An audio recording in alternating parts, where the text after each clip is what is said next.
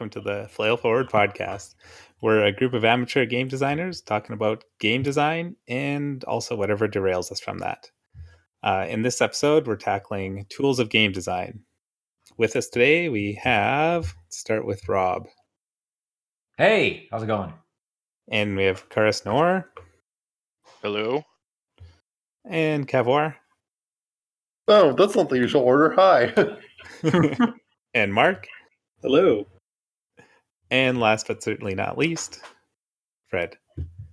Hi, I'm sometimes the host. Greetings. Yeah, and I guess last, last, and certainly least, uh, myself, Jonathan, and I will be the host for this episode. Hey, you're the only one who has something published, so you don't get to say that anymore. Yeah. yes. So I have a successful tw- Kickstarter. Yeah. Okay. Yeah, it sounds good if you just say just successful Kickstarter. I mean, don't talk about numbers. it's like the smallest successful Kickstarter there is. That's totally not true. Successful Kickstarter, and yeah, totally not true. Mm. Guy got a potato salad that one time. Remember? yeah, better than that. Fifty thousand dollars. anyway, for real? Yeah. Fuck. It was in the thousands of dollars. Yeah. Anyway, maybe I'm wrong. Maybe it was a GoFundMe. Now I can't even remember. Now we're derailed. You know, ten seconds into the podcast. Everything is going just as not planned. Yeah, a new so, record. Yeah, I, I, in this episode we kind of want to focus on uh, when I say tools, I mostly mean the things that we use to put our designs on paper or online in one form or another. Um, and most of those are like software and applications and, and web pages and stuff like that. But before we jumped into those things, I thought we should talk about the the physical uh, tools that we sometimes use. Maybe not as much as we might have, but uh, pen, pencil, paper, dice, and cards. Um. So yeah, do you? Does anyone still use these things? Uh, I, I use so many notebooks. and oddly enough, despite the fact my writing is generally legible to most people, I have written more, probably more game design ideas on napkins than anywhere than in any other medium. That's well, all right. Yeah. I mean, I, I, guess I'm the same with Google Docs. I have so many Google Docs that are literally like a sentence or two sentences of, of a game idea. Oh yeah, I'll get work on this later. Nope. Yeah, yeah, yeah. Mine, yeah. My project started as a Google Doc, but now all my all my notes are on paper. So, oh, yeah. that's interesting. That's weird. Uh, yeah, no, uh, I literally the first game I like. You could say that I created. It was technically a hack of. Oh God, what's that game called? I should, I should know it, Exalted, but it was so different from Core Exalted. It was basically its own game that was written entirely, uh, mostly on napkins and a bit of scratch paper. That's awesome. Um, yeah, and I one thing that I do, I do make some notes and notebooks, but by far the bigger things that are physical that affect my game design is is dice. Um, I roll them a lot when I'm trying to figure out how to uh, how I want to build a mechanic, and I try to I sort of roll it and imagine, you know, rolling it in a game. Um, is anyone else? I'm curious, Mark. Like you yeah. are doing a card game. Like how often do you have cards now? Now that you're you have they're part of your game. So I, I yeah, my game actually started with dice, and then I moved to cards. Um, but I I have like I don't know how many decks of cards, and then I realized that I could just sleeve one like or like five decks of cards, and then use those over and over again, and just replace the sleeves instead of buying new decks of cards. Um, but I have at um, least like a dozen decks now just lying around that are half used and written on with weird sci-fi stuff. um, but uh, no, the I, I know what you mean about the dice because I think the tactile feel of the game is really important. Um, and uh, I had started with that because I wanted. It started with dice in a way that I wanted to have uh, the action of the game be visible on the table. So when you roll the dice, I wanted it to be immediately visible how your success or failure went based on looking at the dice and not comparing it to anything else. Um, Mhm. And I wanted your skill, your character's ability to feel uh, tangible so that you held the actual physical objects that represented your chance of success in your hands. Um, and that was really important to how I had started to design it. Um, and I moved to cards because of um, like you still have sort of the physicality of the item in your hand, and you spend it by playing it, so removing it from your hand. Um, and I still like that aspect of the the game, um, but it has a very different feel, I guess, to rolling a set of dice. Hmm. Yeah, I, I get that idea, like where you were going with the um, wanting to have like the results there on the table. Hmm. Um, the reason I'm I'm I, I started with dice. Um, well, okay. So the original impetus behind behind my original system, which was totally which is discarded at this point, was that I just wanted to use a bunch of all the polyhedral dice all at once, which is a terrible reason for designing a dice system. And don't ever do it, please. Yeah, it's Uh, it's a terrible reason, but it's all too common. It's all too common. Yeah, I'm just I'm just copping to that fact that I totally did that that rookie mistake also. Uh and but at this point the the reason why I'm still with dice, I mean, has to do with the the the the narrative structure of the game. It's like the idea of of people reaching into the uh you know web of fate and and pulling strings and stuff like that. And one of the ideas was like, oh, well, you can take this randomized thing, and then by spending your resources, you can um, sort of de-randomize it a bit. But it's like that's that's what the character's doing, and so like dice to me always kind of worked. But like I the cards for um, Praxis felt like such an evolution in terms of like what that game's vision was, and like you know we have this the idea that you have like this tabula rasa of a character that you start with and a world and and then by uh, writing on the cards you're actually you know scribing your your randomizer like as Yeah. you play which is um yeah t- totally on brand for that like it's really Exactly. yeah it definitely took a bit of tinkering to figure out that the mechanic I wanted was to develop your character and make that development feel tangible. yeah Um, and I got that instead of from dice through the card mechanic. Um, so your changes in your character are now reflective in the hand of cards that you have, as opposed to in which dice you pick up and roll at the table. So Mhm. it still got the same effect. It's just a different way of doing it. right Um, but it and- also that comes with like different um considerations as well because now it's it's you know there's a there's a there's a choice there's there's a um, a decision point at the randomizer stage Yep. because you've got this the um this hand of cards that you can see so you can know some of the outcome already. Exactly. um, which is a really i mean the the other game that i just started reading recently that was that's like that is um phoenix dawn command uh, by keith baker that has a similar thing. You don't write on the cards but you your your your randomizer is a deck. And um the idea is that like you know in that game that you're heroes and you you're kind of better than other mortals so you can um you can just exceed them and like the fact that you can play like a five is you know special in that world because like for for for other people it's like random but for you you can just do it consistently cool. yeah Hmm.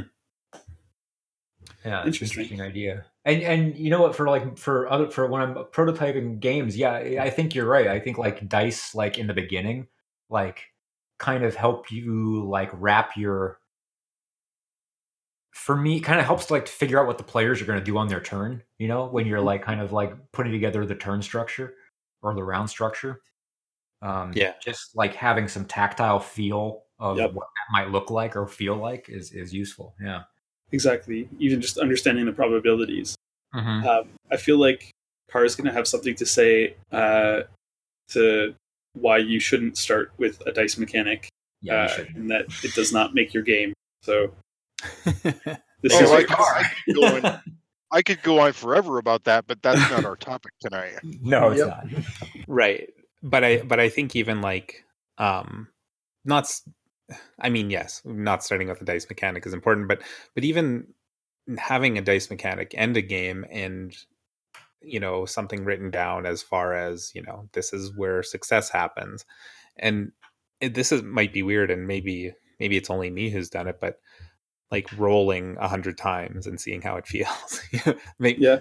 you know what i mean? And then that can affect how you th- that feedback. Um Mm.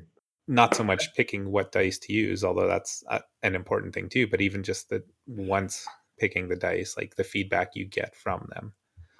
Um yeah it's it's interesting and um i don't think they're underappreciated or underlooked. It's just i think for the majority of what we're going to be talking about is very important to bring them up first and say hey like we have these tools that are sort of tried tested and true Yeah. I'm Later not on, sure I'll, if you can call a napkin tried, tested, and true. Sorry, Car, you can talk now. later on, I'll bring up the technology-driven successor to sitting and rolling dice. But we'll get to that. all right perfect That's Uh, that's different. I mean, because they're talking about feel. But anyway, Yeah. Yeah. Um, so yeah, dice, cards, notepads, pens and paper all get uh, my stamp of approval. Yeah. I I definitely advocate for uh, for notebooks and things. I I carry at least a notebook on me at all times, if not multiple. Um, and like pens, always writing down shit. It's good. I just you know take notes. There's like millions of ways of taking notes. I tend to have just a big mess of my horrible handwriting, but as long as you can like get those things down on the paper and kind of have that have that idea down there and be thinking about it that's i think very helpful especially when you're starting Yeah. Yeah. Just brainstorming, like, just, you know, sometimes you have an idea for just a mechanic and that'll, that'll key off something, or you just like, or you'll have an idea like, oh, why can't we tell stories like this? Mhm. and that'll that'll key off something as well. Like I mean, I got I you know one of those uh, Google Docs with the two sentences of game in it is a is a police procedural because I there's no game that I know of that does like a uh, that gives you like narratives like The Wire where it's a police game but like it's not about the police work it's about those characters. I'm sure somebody will eventually do like a Apocalypse World or Forged in the Dark cop game, but that was the that was his Yeah. idea, and it was it just came from like I would like to tell this kind of story, and I don't see a game for doing it. That Mhm. makes yeah I had a very, I had a approximately 10 session Monster of the Week campaign that was kind of that, but yeah, it was not the ideal system for it. Right, right. Um, yeah, I mean, I've been I've been doing something similar. I've been keeping so I have like a RPG design folder, um, and whenever I have ideas, whether it's for a mechanic or a game system or a concept, um, I just go in there and write it down. And it's Oh. sort of like a, I want to focus on my main project, but these are interesting ideas and things that don't necessarily fit in my game, but I would like to work with, and that's right, that's one way that I've been kind of taking down notes that are longer term for the project that I have on hand. I usually end up writing things down during the playtests on uh, character sheets or the GM sheet, so that I actually have like more relevant uh, areas to associate the feedback to. yeah. Uh, let's let's um put that in playtesting. We got playtesting on the list, tools for playtesting. So let's, uh, I guess throw that a little later, maybe. Um, That's true. Yeah. The one of the things oh so so Car, you're talking about about the the modern dice thing. Okay, so a lot of people like do so uh, questions I see a lot on forums and stuff like that are like, hey, how's my probability breakdown? Um, which to me has gotten old in terms of like just looking at that topic. Um because it It's an outgrowth of starting with a dice mechanic for your starting your game with a with a dice mechanic. Yeah. It's yeah, but like eventually you are going to want to know hopefully like if you have you know your however your dice mechanic is right you do want to know like what that how that shakes out and how you can sort of write the rest of your game around it once you've settled on it.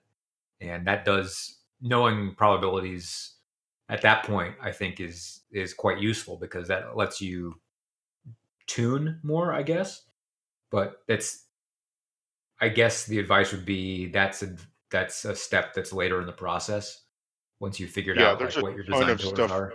Yeah There's a ton of design work you can do before you start working on probabilities.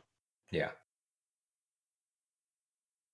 So why But what why I do people do that then? Why do people start like and and they ignore why do they go straight to dice?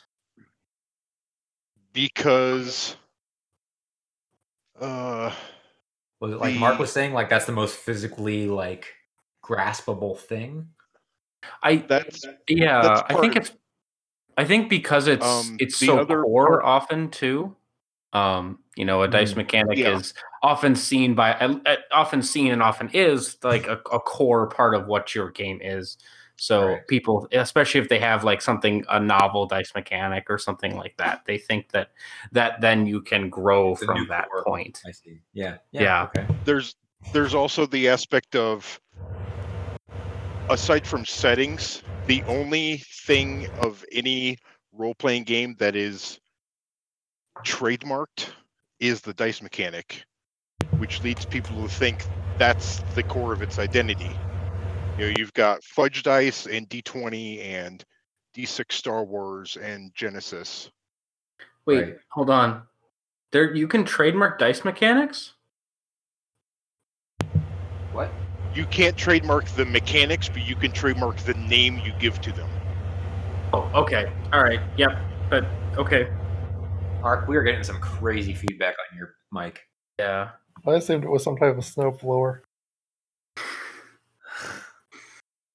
So yeah, there's all kinds of subtle false hints over the industry that make people think that the dice mechanic is the core identity of a game. And Right. it's not. So people want to start at the core, so they start with the dice. Right.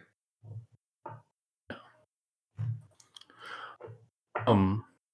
All right. So, uh, moving away from dice a little bit, because I assume we'll, we'll probably talk about um, all the the digital side of that uh, later on when we talk about um, testing and stuff like that. Uh, but if we move on from note taking, um, there's uh, writing is probably the next Well, we kind of major one. we're talking about physical things, not note taking specifically. so let's talk about how digital note taking, what people do in terms of that. A little, I Oh, guess. I thought I thought we'd already brought up like Google Docs and stuff Yeah, when we we- talked about note taking. Did we? Oh, there's a whole world of note taking software beyond Google Docs. Yeah. But who uses I mean, do any of us use anything other than Google Docs at the moment? Um, I run an I I run an issue tracker for myself. Like Okay. it's for software bugs, but I use it for my game. Right.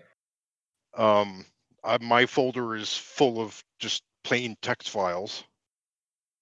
Um, if you want an online tool for tracking issues and ideas and all that grunt work stuff, there are online things like um, Trello. Yep. Yeah. Yeah. So I have migrated all of my writing to Scrivener. Um, and I find it really helpful and useful for all of my game writing now. Hmm. The way it works is that you create a set of pages. Uh, so you bind them in whichever way you want. So you can move a page around, change it from one chapter to another. Um, and it's all very easy there are a lot of really good features for uh, taking notes in the document itself or creating um, sort of like a, a summary of what each page represents. Um, and then when you want to create your final document, it displays it all sequentially. So I've organized my game doc in such a way that I have different categories of like this is the introductory paragraph, and then this is the player facing stuff, and this is the GM facing stuff. Um, and if I say, oh, I want to move this paragraph sooner, or you know, maybe I don't actually want this mechanic in the game anymore, it's really easy to just take out that section. Um, and you can have uh, other files that are part of like a research documents section. So all of my images, my character sheets, they're all viewable within Scrivener, and I don't need to go anywhere. It's all just located in the research document, in the research folder. Um, all of the old stuff that I've gotten rid of, there's a trash file, so I just move everything there. So it doesn't remove it, it just keeps the project organized. Um, and I've been really enjoying it so far. Something I forgot I had done a long time ago when I was working on my uh, game world. I just started a wiki for it, Hmm. Yeah. and like I've- I've I can't people think of anything else relevant to game design that would be more suitable to put in a wiki than like setting information hmm Yeah. by far. But that's Yes. what I did. There's there's actually a couple of uh, uh, web based uh, sort of story creation or world creation. There's World Anvil is one, um, and is uh, it was called Obsidian Portal. Was it? There was another one I think it was called that. That was um, sort of like a, a, a world organization uh, app that uh, you could create your own world in, and then like populate it and do the maps and all that kind of stuff. Um, That is Obsidian Portal. yeah, it was Obsidian Portal. Yeah, and and then also campaign management stuff for Mhm. like general RPG. Y- yeah, but the the the um the Obsidian Portal and the um World Anvil are are both feel geared towards um not just managing your own campaign but like creating your own setting um, Mhm. and have things organized like uh, built around that idea Yeah. I will say though that in, in general, more general purpose tools that are meant for the kind of content structure you're after are going to be better featured than RPG specific stuff. Yeah, but sometimes there's a time saving component of having the structure already laid out for you if you're not doing anything like really fancy with it. It can be pretty helpful to have like just a guide post to like say, "Oh, yeah, well, I didn't think about X," and there's a little prompt or something. You know, I'm just just stuff like that. hmm Yeah.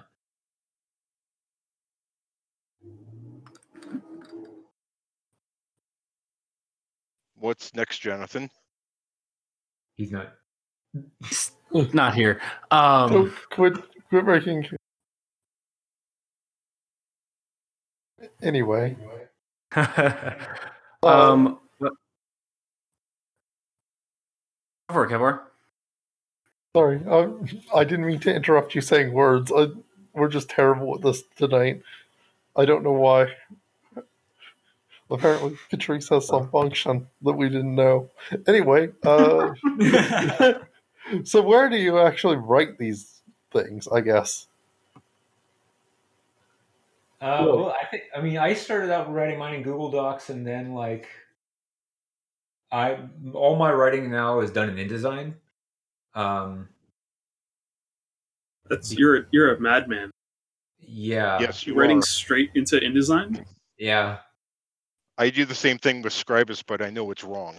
Yeah, I also know it's wrong. It's just like, but that's that's uh that, that's what I'm doing. Um, I mean, I mean, the I mean, I- reason there's a there and there.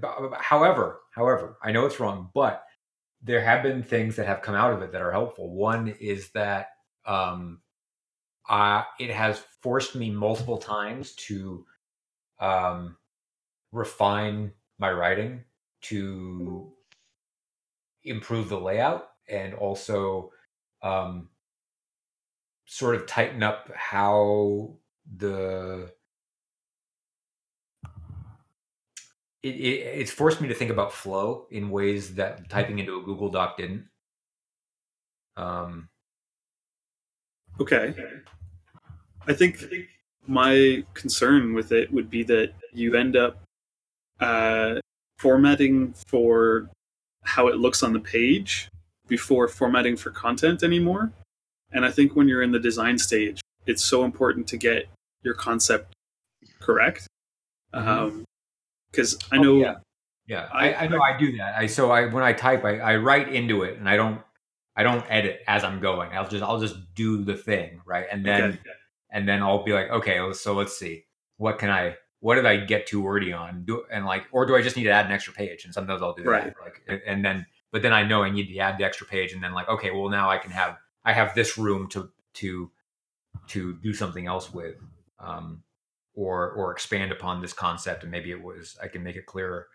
Um, I don't know. There's yeah, it's probably it's probably really bad to do it this way, but I I was writing it in Google Docs for so long, and it became such an unwieldy document that um, I didn't have access to anything like Scrivener or um, or any like Word wasn't even close to functional in terms of what I wanted to do with it. Um, and then also the other thing that's enabled me to do is play test at various stages with players actually reading the material and then that being a much more engaging experience for them than opening up a Google Doc and going through 60 pages of white black and white text.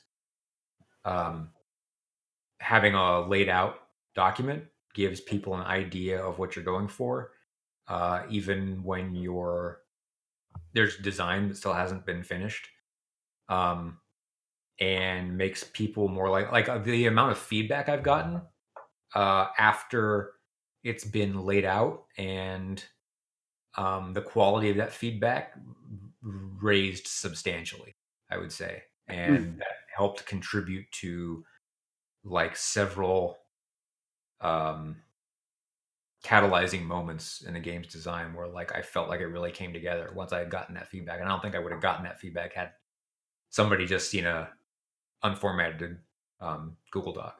yeah, So there, there's an advantage, you know, whether it That's true. outweighs whether it outweighs the downsides, I, I, I don't know. yeah. I Yeah. um, yeah. Go ahead, Gavor. I mean, my final submission tends to be an unedited Google Doc. So my answer to a lot of these- these tools is Google Doc, and I'm echoing through you, Rob. Yeah, sorry. Uh, yeah, so this is what I write. So yeah, I write in Google Docs, but I also do the closest thing I do to publishing in them and all that other stuff because I'm a terrible person. On the bright side, my games tend not to be 60 pages long, so that might help. So, uh, to go over it quickly for those who, I guess, don't use the tools, whether you're listening or in the podcast, um, I think InDesign has a lot of good features for flowing your writing through the text or through the document um, and formatting the size of your your layout, inserting images in the correct way, and, and managing sort of from a, a master file, you can kind of create all subsequent files. So if you needed uh, chapter headings that look the same, or you wanted every page to have a specific design, that would work, or managing the different types of paragraphs or fonts and whatever. It's it's very easy to set that up with InDesign. Um, the problem I find with it is that it's usually my like last step before I create a document. Like whenever I've gone to cons, I always bring a, a version of the game that I've uh, gone like brought in InDesign and exported um, because I find that it's difficult to edit from InDesign. Uh, Whoa. what the fuck? um, Google Docs I find are is helpful for um, sharing the content. So when I was in a very early stage, it was really easy to send someone a Google Doc link so that they could look at, give good feedback on, and it was relevant in the text. Um, and then I find Scrivener like sort of a. It's harder to share, but it's easier for me to manage the text because I, I completely agree with Rob that sometimes large Google Doc files can get completely unwieldy. Um, and I find the same for InDesign files, where it's not always easy to find your bookmarks of where like this chapter starts, or if you want to move one section to a different chapter, then it kind of changes your layout in a big way. Um, so that's uh, I think it, those are the tools that I find and why they're good or bad. I think at this point it's probably helpful for us to point out the difference between a word processor and a desktop publishing app. Yeah, Like word processors like Microsoft Word or Google Docs or LibreOffice, they're for editing. They- This is the- this is the stage at this is these are the tools you use to manage your text as it evolves. right. And then once it's done, you migrate that into desktop publishing, like InDesign or Scribus or um, Affinity Publisher. yeah, anything like that, because those that software is for doing publishing layout. Like that's how you that's that's what you use to define what your book looks like, all the styles, the page layouts, you know, what the final product is going to look like. And those are not for editing, despite mine and Rob's existing bad habits. Yep. Yep. Yeah. Sorry, Just, uh, y'all. just to sort of um, add to what everyone has said, uh, I have had multiple points where I called my game done and was going through interesting stages because I, I started in Google Docs and then I went to Scribus and then Google Docs and then InDesign and then back to Google Docs and then to Word. and uh, yeah, there's there's lots of reasons. The first, I thought it was done at one point, and I showed it to someone, um, and they're like, "Oh man, this this is looks good." I, they said it's ready for playtesting, uh, which was kind of a, a pretty bad shot, but they didn't know they didn't know it at the time. But um, to what Rob had said about having a finished product or something that looks good for playtesters, it's important. It doesn't have to be the best or perfect, but I think there is some added feedback that you get or or added interest that you get. That's that's good. Um, but also unless they're using InCopy, you can't really get an editor to edit your shit on InDesign. And that pretty much means you have to migrate to I wouldn't even use Google Docs. I'd use Word or uh, OpenOffice or LibreOffice because they have a track changes functions, and Mhm. without that, that's pretty critical to getting your work edited. At least if you care about comparing what it was to what it is. hmm Um, Yeah, that's that's. I mean, InDesign does have a track changes feature that you can turn on. Um, okay. Um, but, but they also have to have InDesign or they in have copy to sort InDesign. of- Yeah, yeah, yeah. They can use InCopy, which is useful, um, but Mhm. they still have to own it yeah, yeah. the- theoretically. Right. Yeah. Flail Forward does not condone piracy, but we also totally do. No, we don't. No, we don't. Yeah. What? It- Google Docs does have track changes. It's not bad, um, but it's it's not as good. It's not as- great. Yeah. Mhm. Yeah. So, I I yeah. Try to pick one that you can stick to. Yeah. What, whatever you pick. Yeah, that's hence InDesign. I mean, Yeah. that's. I mean, the only reason I guess the, role, the reason I got started on that was because I was using it for work, and then I got used to it, and so now I can. I'm I'm comfortable in that environment, so it's just. Yeah, You're like one of those guys that makes character sheets in uh, Photoshop. So you make character sheets in Photoshop? there are people who do. Yeah, people who Jesus do Christ, that's lot, yeah. horrific. Yeah. There are people who do all kinds of terrible things in Photoshop, Yeah. and I don't mean make memes. Well, that is a terrible thing to do in Photoshop. Yeah. Um, one thing Something that else. To, Yeah.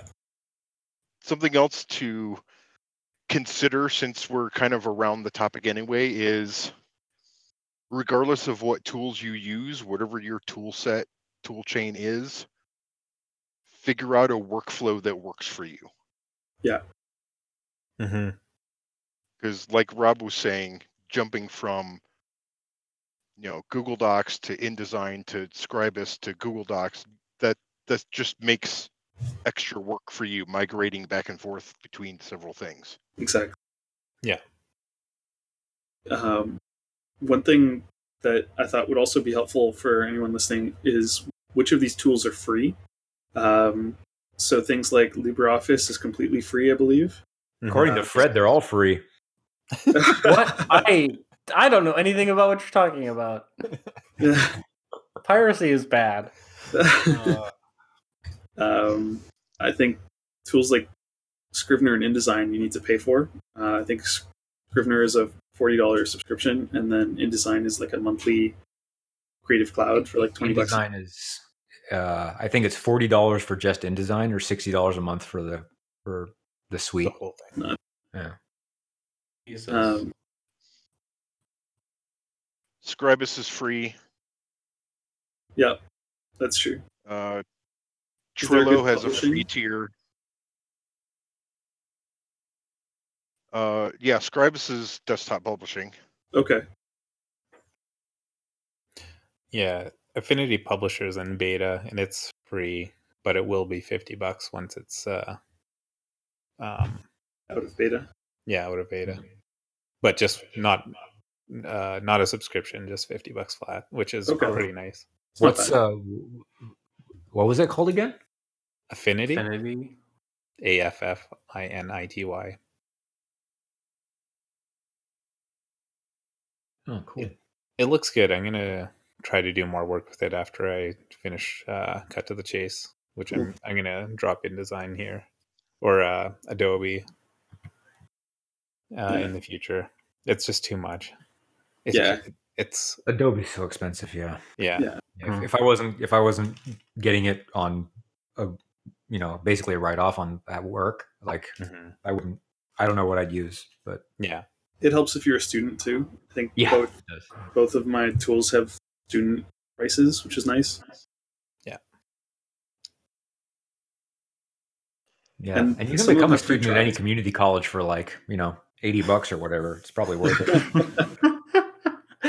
Just get that sweet.edu email account and ride that for years. um, Aren't we all students of life? Anyway, I am, unfortunately and also at the cafeteria. unfortunately life.edu is not accredited by anybody oh, not yet. Which is bullshit. yeah. Um, oh, I yeah. Anyway, never mind. I I think the next thing we wanted to hit on was um, how we do odds and probabilities. Yeah, I don't know if you guys brought this up, but I, I haven't used these, but something with regarding to writing and editing assistance. Um, Yeah. So there's things like the Hem- Hemingway editor, which um, sort of simplifies your your work a little bit and makes it more readable. Supposedly, I've never used these, but Mm. um, it it doesn't do anything to your work but it tells you how terrible it is right, it makes it makes suggestions. Yeah, I it would- highlights yeah. passive voice, which is something I I'm really bad at. I'm really bad at writing in passive voice. Um, it highlights that. It highlights when you're too wordy or when you have run-on sentences. Um, Highlights yeah, stuff like adverb that, which is which is good. Yeah. Mhm. You kind of I have to would- train yourself to like not immediately do what it says though, because when you're writing like an RPG document, it's there's going to be things that it doesn't quite get grammatically. yeah Yeah, Yeah, Hemingway and- app really hates lists in the sentence. yeah. Yes. Um. Yeah. One. Yeah. uh, if you use that, it's a nice tool, but I think it's made more for writing fiction. Mhm. Um. So I would just yeah, just be a little careful with it. Um. But it certainly is a a nice tool. Uh, speaking as someone who has fiddled with it, it's it's a it's a nice little tool. I don't know if it's the best thing, but it's good to start with at least, especially if you've never done any like serious writing um, and don't know where you're going with that. It does do one kind of unique thing in that it will tell you the reading level of your text. Mhm. Like most role playing game books are written anywhere from like fifth to ninth grade level. So you kind of want to get yourself into that window. Yeah, Hmm. and Um, I would say the lower the better. But yeah, that lower kinda the better depends. because it's simpler and ends up being clearer the lower grade level you go. Hmm. So, like me in particular, I have a problem with like I've put a couple of passages of my game in there and they come up like grade level 14. I'm like, holy shit, I'm writing college level shit. I just I just did it to my first paragraph, and that's what I got to grade fourteen. It was like, oh no. Oh dear. Really? I mean, I didn't think yours was that like dense. I mean, yours. No, it's, It's not like- really. it's- which, that's it's- surprising. it's mostly red. Like it highlights all your text in different colors, and it's it's uh, it's pretty rough. So Well- one thing that I I I'm actually kind of curious now. I'm gonna throw, throw the. Yeah, I, I I haven't done that since I rewrote it like a while ago. See. but um, yeah, that's a cool one. The other one I like for publishing specifically is um, uh, typography. Um, uh, practicaltypography.com, which is a really great uh, uh, resource for um, Pairing fonts. yeah, mainly fonts, but like it really helps you understand like and also page layout and Oh yeah.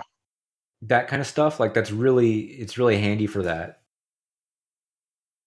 Um, so that's a good thing to look at or just know about. Just browse through it um, and and learn that stuff because it's it's super useful. And there's things in there that that you would not think to do otherwise. Like it's it's just at this point it's a science of layout and people have gotten very good at it. Um, yeah, it, it but it's good. It's useful. Yeah. So one thing that I hope to take advantage of or try anyway, but I think you have to pay for it.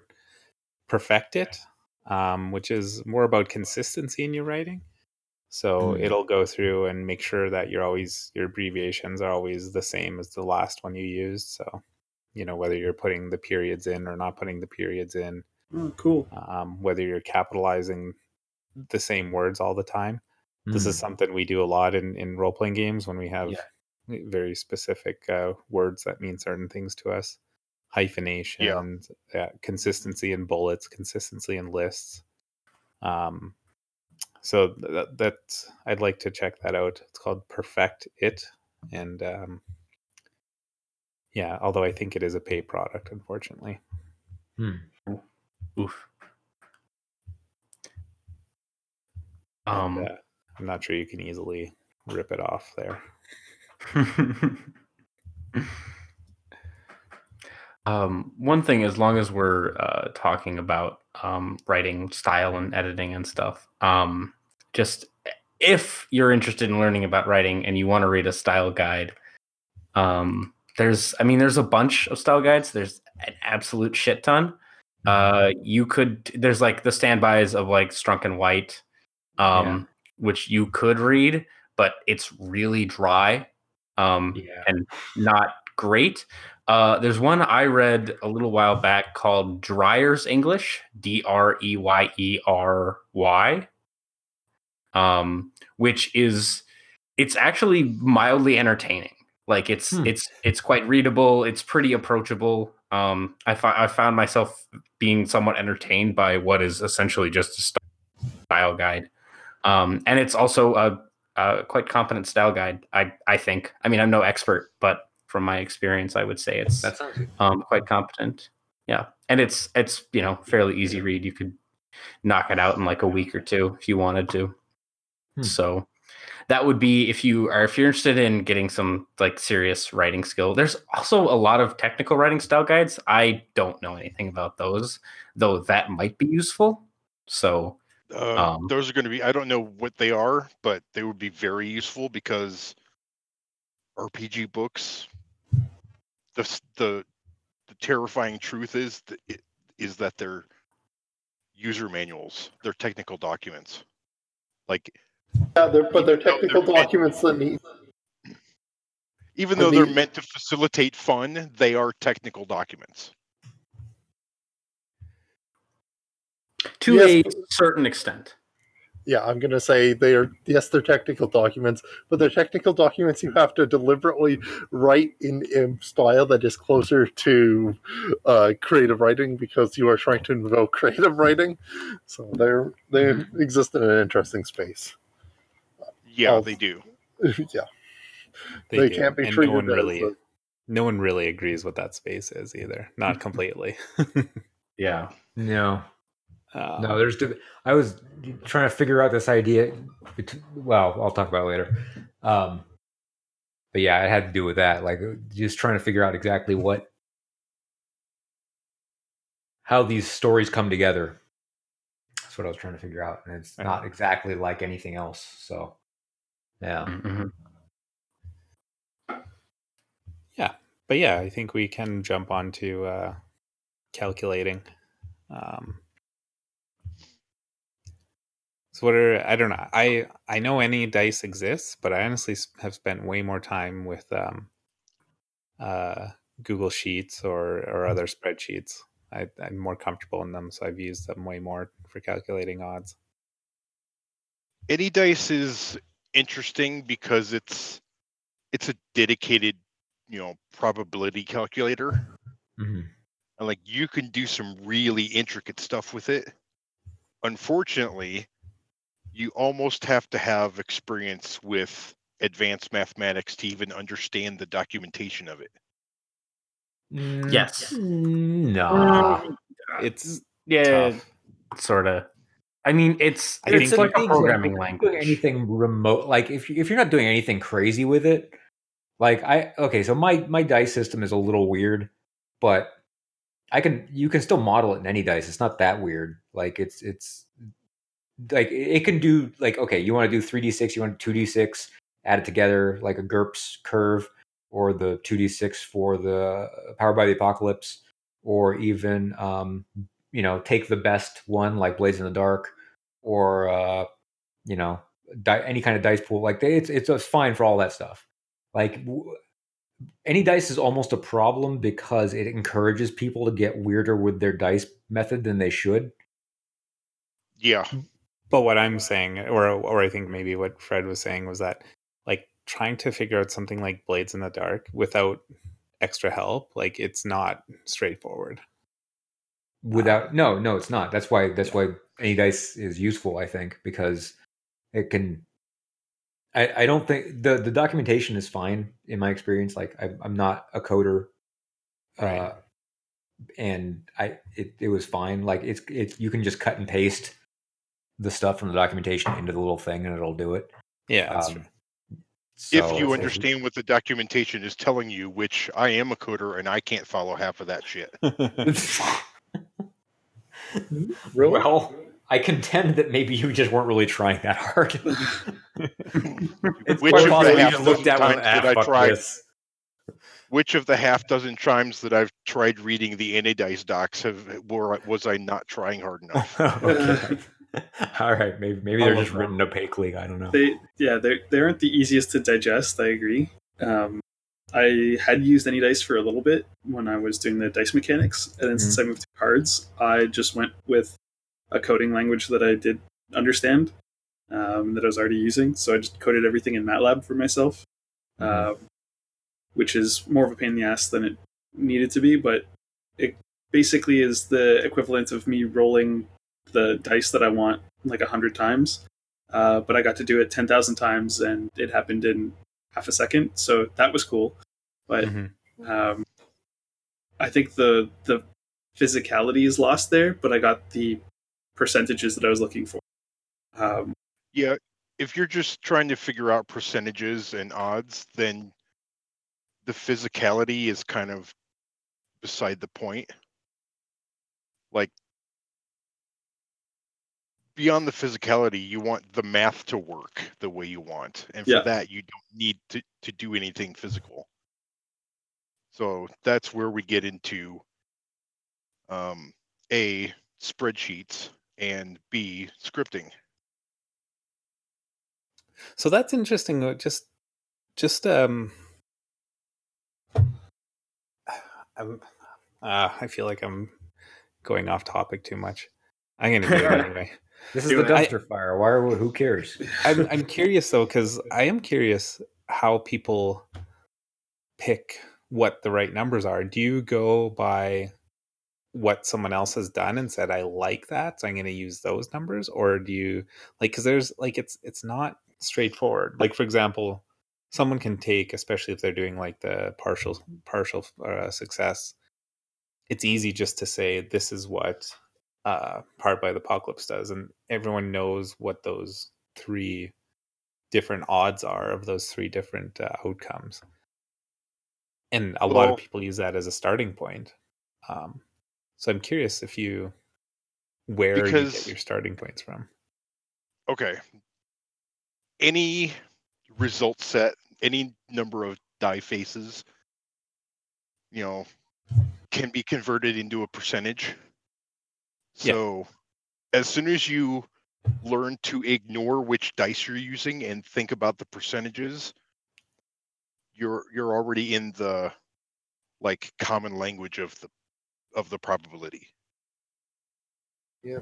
So the other thing with that is I think it was back in the 60s or 70s a bunch of uh, casinos did a study on their table on their house games and they found that when a player's chance of success was anywhere depending on the game between 60 and 80 percent the player felt like they had even odds hmm. Yeah, I and I've heard I've heard different Whi- things like that, but it's always people saying. "There's which means that study." Sorry. yeah like i found it once i should have found it again for the episode or just in general but what that means is that players have a natural like confirmation bias towards the house of between like 10 and 30 percent Hmm. so Yeah. and this this goes directly into rpg design because if you look at d&d 5th edition Yeah. every single every single role in that game is going to be 70 or 75 percent no matter what It's pretty close. It- yeah, they they they they have designed a lot of the math of the game to to to fall into the sixty to eighty percent area. Yeah. Yeah. And the Yeah. reason why that window is important is because um if your success goes above 80 percent it starts to feel unchallengingly easy but if it drops below 60 percent it feels depressingly difficult Yeah. Very punishing. Yeah. Mm-hmm. Yeah. so There- no matter that's what always been something randomizer that- Sorry. no matter ahead. what randomizer you're using, convert it into percentage, and then you'll know if you're sitting in that window. Yeah. That's always been fascinating to me. So there's some games where like the percentages are like right up front, right? So like your game, um, which is a percentile roll under um, uh, basic role playing Call of Cthulhu, um, Battle Lords is another one. Uh, any other games with percentages, um, where like there's there's things they do. So like the one that comes to mind for me immediately is um Fantasy Flight's Dark Heresy, which is based on the Warhammer Fantasy Roleplay um game, where you start out like with percentages of like 35 on your on your best stuff, which is abysmal. which is It abysmal, right? terrible. Which is so interesting and the because players hate it, what's up, dude? and the players hate it because they could they only succeed one out of every three times. Right. Well, that's that's the thing. So players don't hate it though. So this is what's interesting to me. So like what what those games become, right, is a um you go hunting for those percentage points like in the rule set. And you find them because they're put there for you to find, right? They're like there's there's various ways of getting those numbers up. Um that like become the game. It's just it's obscured by um like the amount of text. Um, the games that I find myself preferring nowadays are the ones where they just give it to you, like they just put you in that, like you said, that sixty to eighty percent, like up front, and they don't make you go hunting for those bonuses. I think there's there's two different, very different like thoughts of, and schools of thought, like of of game design, like when it comes to like whether or not you hand the players their chances of success on a like up front or you make them go hunt for them. Like games Or like shadowrun i feel or games like pathfinder um like are about making the player hunt for their success in within the rule set. Well, not only that, like unless you're using like this is a player psychology design. yeah that's what i'm that's what i'm saying like there, there's So- there's a, a school of design that's like this you know uh, it's it's attacking that player psychology with like this list of bonuses you want to try and track down right? So it's like it's it's Well- doing the the what do you call it? The skinner box like with with 5% bonuses. Well, aside from that, like if your randomizer does not naturally work in percentages, your randomizer is therefore naturally obfuscating the chance of success from the player. That's why I used one of the reasons why my game uses percentile because I wanted that right out front mm-hmm. completely obvious so that the players could do proper like an informed risk assessment. right yeah I, I get that but like there's also but there's reasons to use dice dice methods other than percentile like Yes. you know it, it doesn't doesn't like a lot of people a lot of people don't realize that the randomizer is obscuring the chance of success from the players and some designers know that and they lean into it Yeah, and and some designers have a different like hmm. There's there's a a feel to it, right? There's a feel of a curve versus a, a linear uh distribution. Um what? No?